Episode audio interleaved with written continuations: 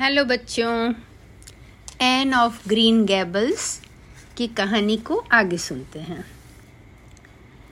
इतने सारे एपिसोड्स को सुनने के बाद आप समझ गए होंगे कि एन दिन भर कुछ कुछ सोचती रहती है और कुछ कुछ करने को उम्दा रहती है और कुछ ना कुछ उसके साथ घटना घटित होती ही रहती है। आज के भी एपिसोड में इसके साथ दो घटना घटित होती है। जिन्हें आप ध्यान से सुने और समझें कि आप भी कुछ ऐसा करते हैं तो आप ऐसा ना करें। एक दिन जब मरीला मीटिंग से घर आ रही थी, उसे यह सोचकर खुशी हो रही थी कि एन घर में है और उसे ओल्ड एज घर में रहने नहीं जाना पड़ेगा। उसे भूख भी लगी थी। वह सोच रही थी कि एन डिनर बनाकर रखी होगी, चूल्हा जला होगा और गरम चाय तैयार होगी। किंतु जब वो अंदर आई तो एन का कहीं अता पता न था। चूल्हा भी नहीं जल रहा था। मरीला को निराशा हुई और चिढ़ भी लगी। मैथ्यू भी घर आ चुका था, सोफे में बैठा हुआ, धीरज के साथ अपने चाय का इंतज़ार कर रहा था। मरीला ने जल्दी से चूल्हा जलाया और वह बोलती जा रही थी। एन डायना के साथ कहीं घूम रही होगी। जरा भी जिम्मेवारी से अपना काम करने की इच्छा ही नहीं है। मिसेस एलन भले ही कहें कि वह सबसे बुद्धिमान और प्यारी बच्ची है, पर वह हमेशा एक के बाद एक नए सनक के बारे में सोचती है। उसके सिर में कुछ न कुछ चलता रहता है। मैंने उसे कहा था घर में रहने और वह है नहीं। आज से पहले मैंने कभी उसे मेरी आज्ञा का अवहेलना करते या मेरे विश्वास को तोड़ते नहीं देखा था। मैथ्यू को पता था, मरीला बोलकर अपना क्रोध बाहर कर लेगी तो अच्छा रहेगा। मैथ्यू ने कहा, मुझे पता नहीं, पर एन को जल्दी में नहीं आको। उसे आने दो, वह किसी भी चीज़ को एक्सप्लेन करने में बहुत तेज है। मैंने उसे यहाँ रहने कहा था और वह नहीं है, मरीला ने कहा। खाना बनते बनते देर हो गई, पर एन का कोई पता न था। मरीला बहुत गंभीरता से बर्तन धोकर रख दी। उसे नीचे सेलर से कुछ सामान लेने जाना था। तो मोमबत्ती की ज़रूरत पड़ी। उन दिनों सेलर में बिजली नहीं थी। तो वह एन के कमरे से मोमबत्ती लाने गई। मोमबत्ती जलाकर जैसे ही वह मुड़ी, उसने देखा एन बिस्तर पर औंधे मुँह सो रही है। मरीला ने आश्चर्यचकित होते हुए कहा, तुम सो रही हो एन जवाब मिला, नहीं। तो तुम बीमार हो? मरीला चिंतित होते हुए पूछी। नहीं। कृपया आप यहाँ से चली जाए मरीला, मेरी ओर नहीं देखना। अब मैं बेहद निराश हूँ। कक्षा में कौन फ़र्स्ट आएगा या संडे स्कूल में जाएगा या संडे स्कूल में कौन कॉयर गाएगा, अब कुछ भी मायने नहीं रखता। मैं अब कभी कहीं नहीं जाऊँगी, मेरे लिए सारा कैरियर ख़त्म हो गया। मरीला ने रहस्य को समझने की उत्सुकता से कहा, कभी किसी ने ऐसी बातें सुनी है क्या? एन शर्ली, तुम इस मिनट उठो और मुझे बताओ तुमने क्या किया है। एन पलंग से उठकर ज़मीन में बैठ गई। मेरे बाल देखो मरीला। मरीला ने मोमबत्ती की रोशनी में देखा। एन शर्ली, तुमने अपने बाल का क्या किया है? यह तो हरा है। मरीला ने कभी इतने गंदे रंग के बाल नहीं देखे थे। वे बहुत भद्दे दिख रहे थे। हाँ यह हरा है, एन ने दुखी होते हुए कहा। मैंने सोचा था, लाल रंग से खराब और कुछ न होगा, पर अब मुझे पता है, हरे बाल लाल रंग से दस गुना बदतर हैं। मरीला, आपको नहीं पता मैं कितनी दुखी हूँ। मरीला ने कहा मुझे नहीं पता कि तुमने अपने आप को इस मुसीबत में कैसे डाला। पर मैं पता करूँगी। तुम नीचे आओ और बताओ तुमने क्या किया। मैं सोच ही रही थी कि दो महीने हो गए और तुमने कुछ गड़बड़ नहीं किया। वो तो कब से ड्यू था। तुमने अपने बाल का क्या किया? मैंने डाई किया। डाई? तुम्हें पता नहीं है? वो बहुत गलत है? मुझे पता था डाई करना गलत है, पर मैंने सोचा अगर लाल बालों से छुटकारा मिल जाए तो मैं थोड़ी सी दुष्टता कर लूँगी। तो तुमने हरा डाई करने का सोचा? नहीं, उसने कहा कि मेरे बाल एकदम काले हो जाएँगे। मेरे पास कोई कारण न था विश्वास नहीं करने का।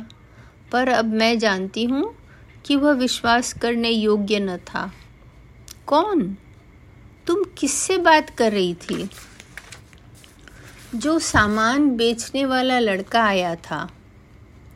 मैंने तुमसे कितनी बार कहा है, एन, कि तुम इन फेरी वाले लड़कों को घर में नहीं आने दो। मैंने घर में नहीं बुलाया, मुझे आपकी बात याद थी। मैं घर बंद करके घर की सीढ़ी में बैठकर उसका सामान देख रही थी। वह जर्मन था। उसके पास बहुत रोचक सामान थे। वह बोल रहा था कि वो बहुत मेहनत करता है ताकि वह अपने बच्चों और पत्नी को जर्मनी से बाहर फ्रांस ला सके। मुझे उसकी मदद करने की इच्छा हुई। तब मेरी नज़र डाई के बोतल पर पड़ी। उसने कहा इसका रंग कभी भी नहीं निकलेगा। मैं अपने काले बाल की कल्पना से खुश हो गई। उसका मूल्य सेवेंटी फाइव सेंट था। मेरे पास पचास ही सेंट थे, पर वह दयालु था। उसने पचास सेंट में ही दे दिया।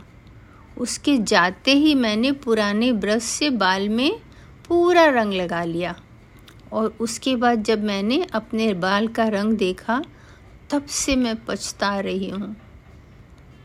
मरीला ने सख्ती से कहा है, उम्मीद है तुम एक अच्छे मकसद से पाश्चाताप कर रही होगी। पता नहीं अब क्या करें। तुम्हारे अहंकार ने तुम्हें कहाँ पहुँचा दिया? चलो, पहले अच्छे से बाल धो कर आओ, देखें उससे कुछ होता है क्या? एन ने बहुत अच्छे से बाल धोए, पर हरा रंग जरा भी हल्का न हुआ। एन ने आँखों में आँसू भरकर कहा, ओ मरीला, अब मैं क्या करूँ? एन एक सप्ताह तक रोज बाल धोती रही और घर से बाहर नहीं गई, सिर्फ़ डायना को उसका सीक्रेट पता था। सप्ताह के अंत में मरीला ने कहा, तुम्हारे बाल काटने होंगे और कोई उपाय नहीं है। एन को भी समझ में आया कि मरीला सही कह रही है। और कोई उपाय नहीं है। उसने मरीला से कहा कि वह प्लीज़ उसके बाल काट दे। मरीला उसके बाल बिल्कुल सिर के पास तक काट दी।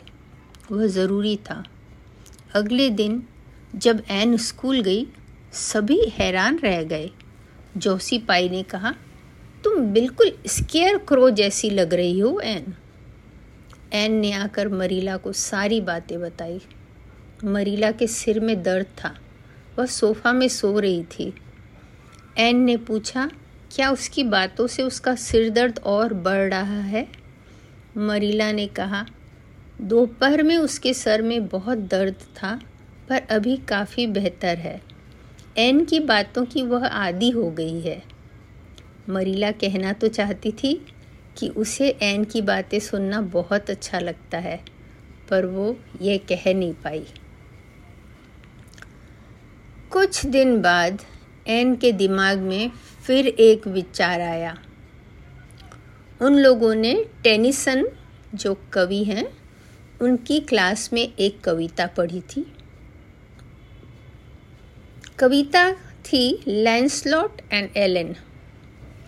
उसके अनुसार एन अपनी सहेलियों से लीली मेड बनने को कहती है, पर वे सब डर के मारे मना कर देती हैं।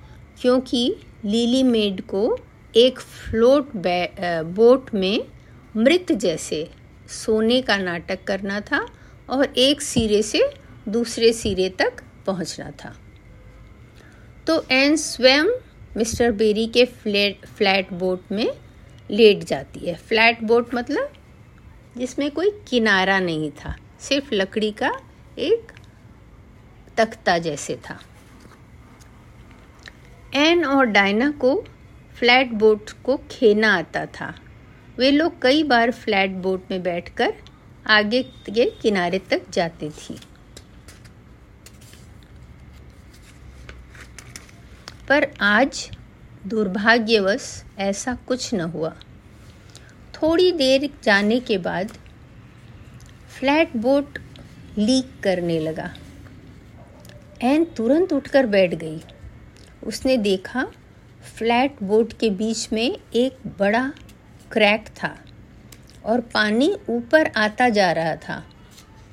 एन ने अचानक महसूस किया कि उसके पास पतवार भी नहीं है। वो वही किनारे में रह गया था। एन ज़ोर से चीखी, पर वहाँ कोई न था। एन प्रार्थना करने लगी, भगवान, मुझे ब्रिज के नीचे लकड़ी के ढेर तक तो पहुँचा दें तो मैं बच जाऊँगी। वैसा ही हुआ। उसका फ्लैट बोट बहते हुए ब्रिज के लकड़ियों के ढेर तक पहुँचा। जैसे ही फ्लैट बोट लकड़ी के ढेर से टकराया एन कूद कर एक लकड़ी को कस कर पकड़ ली। वह उस पर चढ़ नहीं पाई, बस वो पकड़े हुए थी। उसे पता था कि वह ज़्यादा देर पकड़े नहीं रह पाएगी। इधर डायना, जेन और रूबी तालाब के उस छोर पर पहुँच चुके थे, जहाँ फ्लैट बोट में एन पहुँचने वाली थी। पर जब उन्हें फ्लैट बोट दिखा तो वह तालाब के बीच में पानी के अंदर जा रहा था। तीनों डर के मारे चिल्लाते हुए दौड़ने लगी, पर उन्हें कोई नहीं दिखा, न ग्रीन गैबल्स में, न डायना के घर में। तीनों लड़कियाँ समझ नहीं पा रही थी कि क्या करें। इधर एन का हाथ बहुत दर्द कर रहा था। लकड़ी उसके हाथ से छूटने ही वाला था कि गिलबर्ट ब्लाइथ अपने छोटे नाव में वहाँ पहुँचा और एन को वहाँ देखकर आश्चर्यचकित रह गया। एन, शर्ली, तुम यहाँ कैसे पहुँची?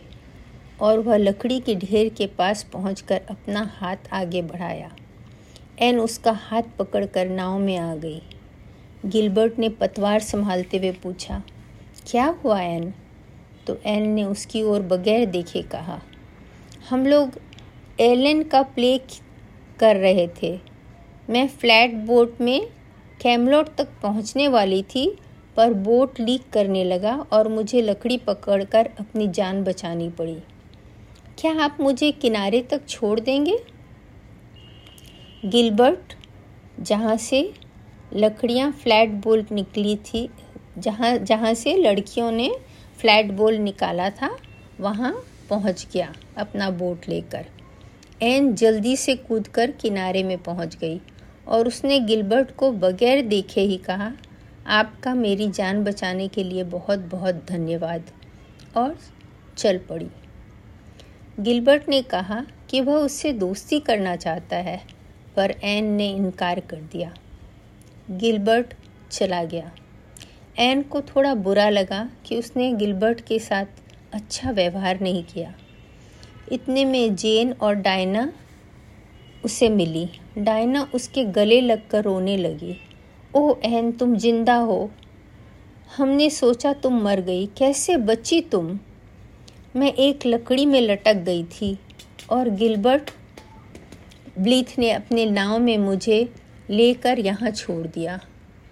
मैं बहुत अनलकी लड़की हूँ। तुम दोनों मेरे कारण परेशान हुई। तुम्हारे पिता का फ्लैट बोर्ड खो गया। अब वे हमें कभी तालाब में नहीं जाने देंगे। ये सारी बातें जब मरीला को पता चला तो मरीला बहुत दुखी होते हुए बोली, एन, क्या तुम में कभी समझ आएगी? एन ने जवाब दिया, मैं सोचती हूँ अब ज़्यादा चांस है मेरे समझदार होने का। एन तीन चार घंटे अपने कमरे में बैठकर रो कर अब नीचे आई थी। मुझे तो ऐसा कुछ नहीं लग रहा, मरीला ने कहा। हाँ मैंने एक और नया और बहुमूल्य सबक सीखा है आज। कि एवनली में, रोमांटिक बनने की कोशिश करना मूर्खता है। सैकड़ों साल पहले कैमलॉट में रोमांस ठीक होगा शायद। अब मरीला, आप मुझमें सुधार देखेंगी। मरीला ने शक भरी हामी की। हाँ ब्रॉच वाले घटने से मैंने सीखा था, कभी किसी का चीज़ नहीं छूना चाहिए। केक वाले घटना से मैंने सीखा कि खाना बनाते वक्त लापरवाह नहीं रहना चाहिए। बाल को डाई करने के बाद मैंने अपने बाल के बारे में दिन भर सोचना छोड़ दिया। आज के लिए भी मैं सुधर जाऊँगी। थोड़े दिन बाद, एक दिन एन गायों को हाँक कर घर ला रही थी कि उसे सामने डायना उसकी ओर आती दिखी। डायना ने कहा, तुम तीन बार में गैस करो, बहुत अच्छा समाचार है। पर एन अनुमान नहीं लगा पाई तो डायना ने बताया कि उसकी आंट जोसेफाइन का आज पत्र आया है और वह आने वाले मंगलवार को डायना और एन को शहर बुलाई है एग्जीबिशन के लिए। एन ने कहा, वाओ, पर मुझे मरीला जाने नहीं देंगी।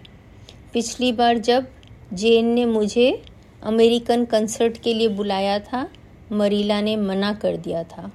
मैं बहुत निराश हुई थी। डायना ने कहा, मैं मेरी माँ को बोलती हूँ मरीला से बात करने। अगर तुम्हें जाने मिला, बहुत मज़ा आएगा। मैंने पहले कभी एग्जीबिशन नहीं देखा है। जेन और रूबी दो बार जाकर आ गई। इस साल फिर जा रही हैं। एन ने कहा, मैं कुछ भी नहीं सोचूँगी जब तक मरीला हाँ नहीं कह दे। तुम्हारा ड्रेस बहुत सुंदर लग रहा है, डायना। मैथ्यू ने कहा, वह मेरे लिए नया कोट लाएँगे। उस दिन जब हम लोग पास के शहर में गए थे, मैथ्यू ने मुझे एक सुंदर कैप दिलाया। अब मरीला भी मेरे लिए अच्छे अच्छे ड्रेस बनाती है, फ़ैशन के अनुसार। मैं बहुत खुश हूँ। मरीला ने जाने की अनुमति दे दी।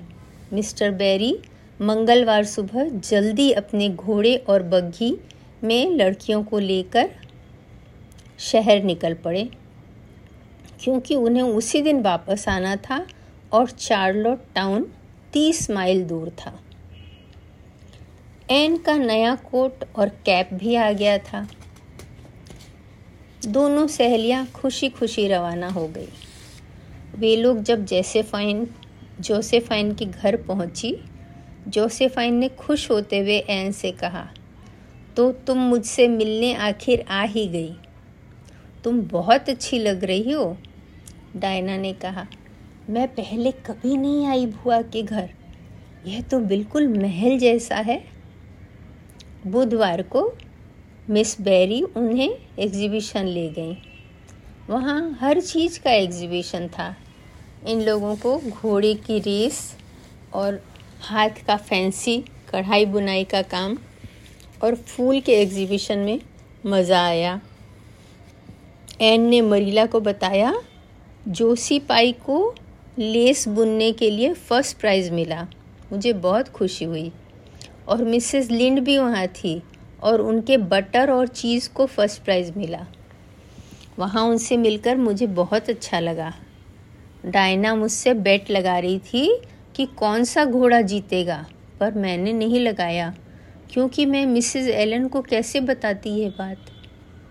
मिस बेरी ने हमें सबसे अच्छा स्पेयर रूम सोने को दिया, पर मुझे कुछ ज़्यादा मज़ा नहीं आया।